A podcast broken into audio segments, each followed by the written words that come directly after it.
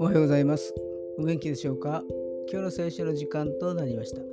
今日の聖書の箇所は旧約聖書詩編146編5節詩編146編5節でございます。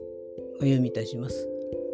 幸いなことよ、ヤコブの神を助けとし、その神、主に望みを置く人は。